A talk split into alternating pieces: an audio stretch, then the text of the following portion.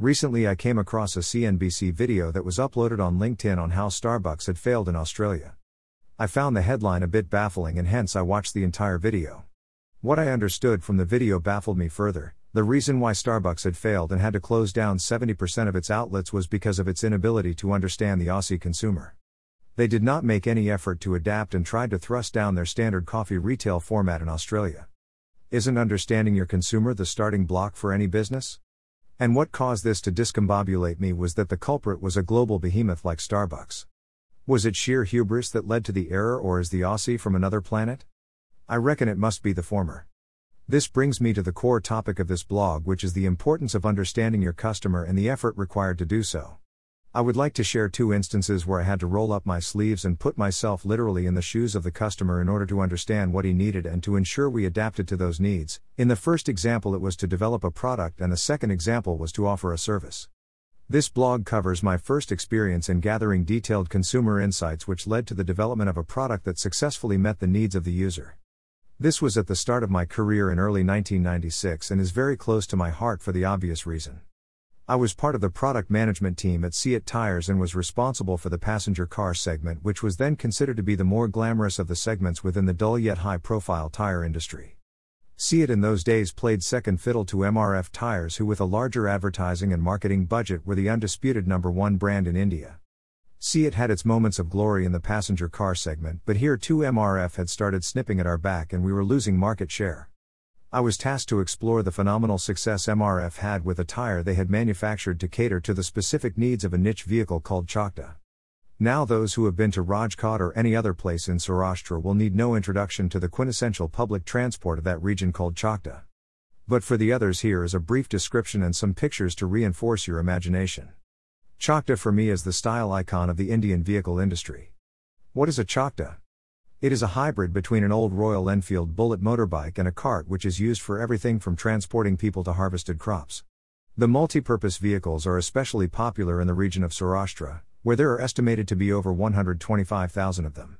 However, with Gujarat's population roughly equal to that of Italy, its inhabitants share one chokda between 80. And, as there is little reliable public transport in the regions, overloaded chokdas dominate as the most efficient form of transport. Chokdas are expected to last over 15 years. Build your own and you could be earning rupees 500 to 800 a day. The load borne by the Chokda is enormous.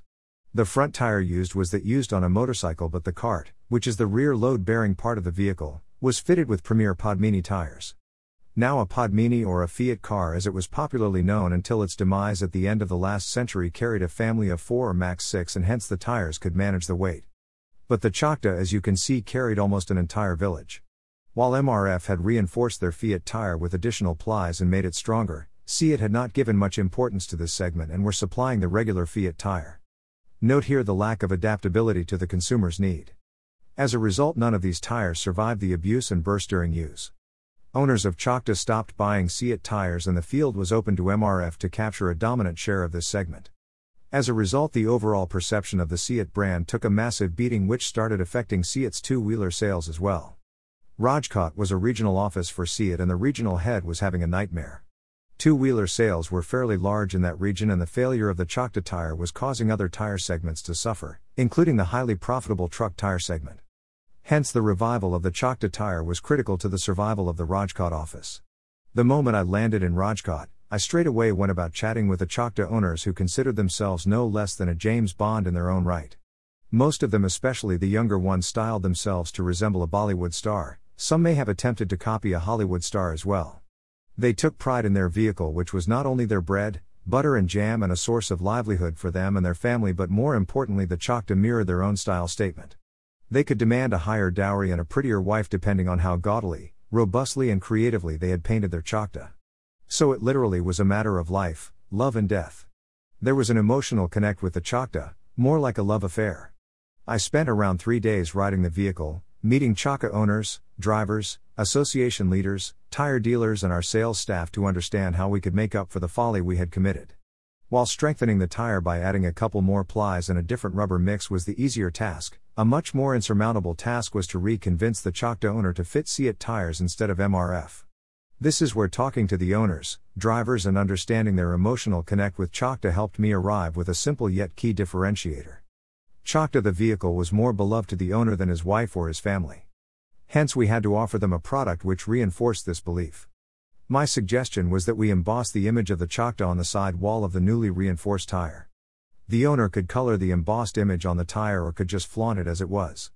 This was meant to resolve two key issues. One was to convey that the tire was made specifically and solely keeping the requirements of the overloaded Chokda in mind. The tire for the Fiat car was the regular non reinforced tire which we continued to fit in the Fiat Padmini. But for the Chokda, we developed a new tire. Secondly, it allowed CEAT to differentiate with MRF cosmetically as well since MRF's Chokda tire did not have any such embossments. Strength wise, we could not differentiate, hence, the Chokda image on the tire could do the trick. The next task was to brief the factory team and get them to agree to this move and implement the plan as quickly as possible. Fortunately, they agreed immediately and we set about launching the new reinforced tire with the Chokda logo. The initial trials were very encouraging and we gradually were able to capture a fair share of the Chokda tire market. MRF, with its strong overall perception and performance, continued to be the dominant player, but the CEAT Chokda tire captured a significant share of the ever increasing market in Saurashtra. This brought smile to the faces of the dealers as well as they could charge a premium while selling the tire. More importantly, the Rajkot regional office started to gain traction across all other category of tires. Consumer insights does not always need a detailed and expensive market research. But spending time with the user, understanding his or her habits, usage, attitude and perception is critical. Given that I was looking at a niche and I did not anticipate any dilution during my interaction, I preferred to get my information directly via one on one contact. It was effective and low cost. Having said this, qualitative and quantitative research are key tools that many organizations tend to ignore and consider as a waste of resource. My advice as a marketer is that to do so would be at a huge cost and with long term repercussions. Nowadays, I understand that Chokda as a passenger transport vehicle has been banned or operates under stringent safety guidelines, and the rear tires are no longer the Padmini Fiat tires but are the Mahindra Jeep tires. No reasons for guessing why. In my next blog, I will cover the other story where I spent three days sitting in a truck, traveling from Mumbai to Kota, understanding what a truck driver goes through during his typical work route, what facilities does he encounter during this time and the hardships, inconveniences, and humiliation he faces, which I experienced myself and which helped me conceptualize a full service truck stop with shower, food, and entertainment.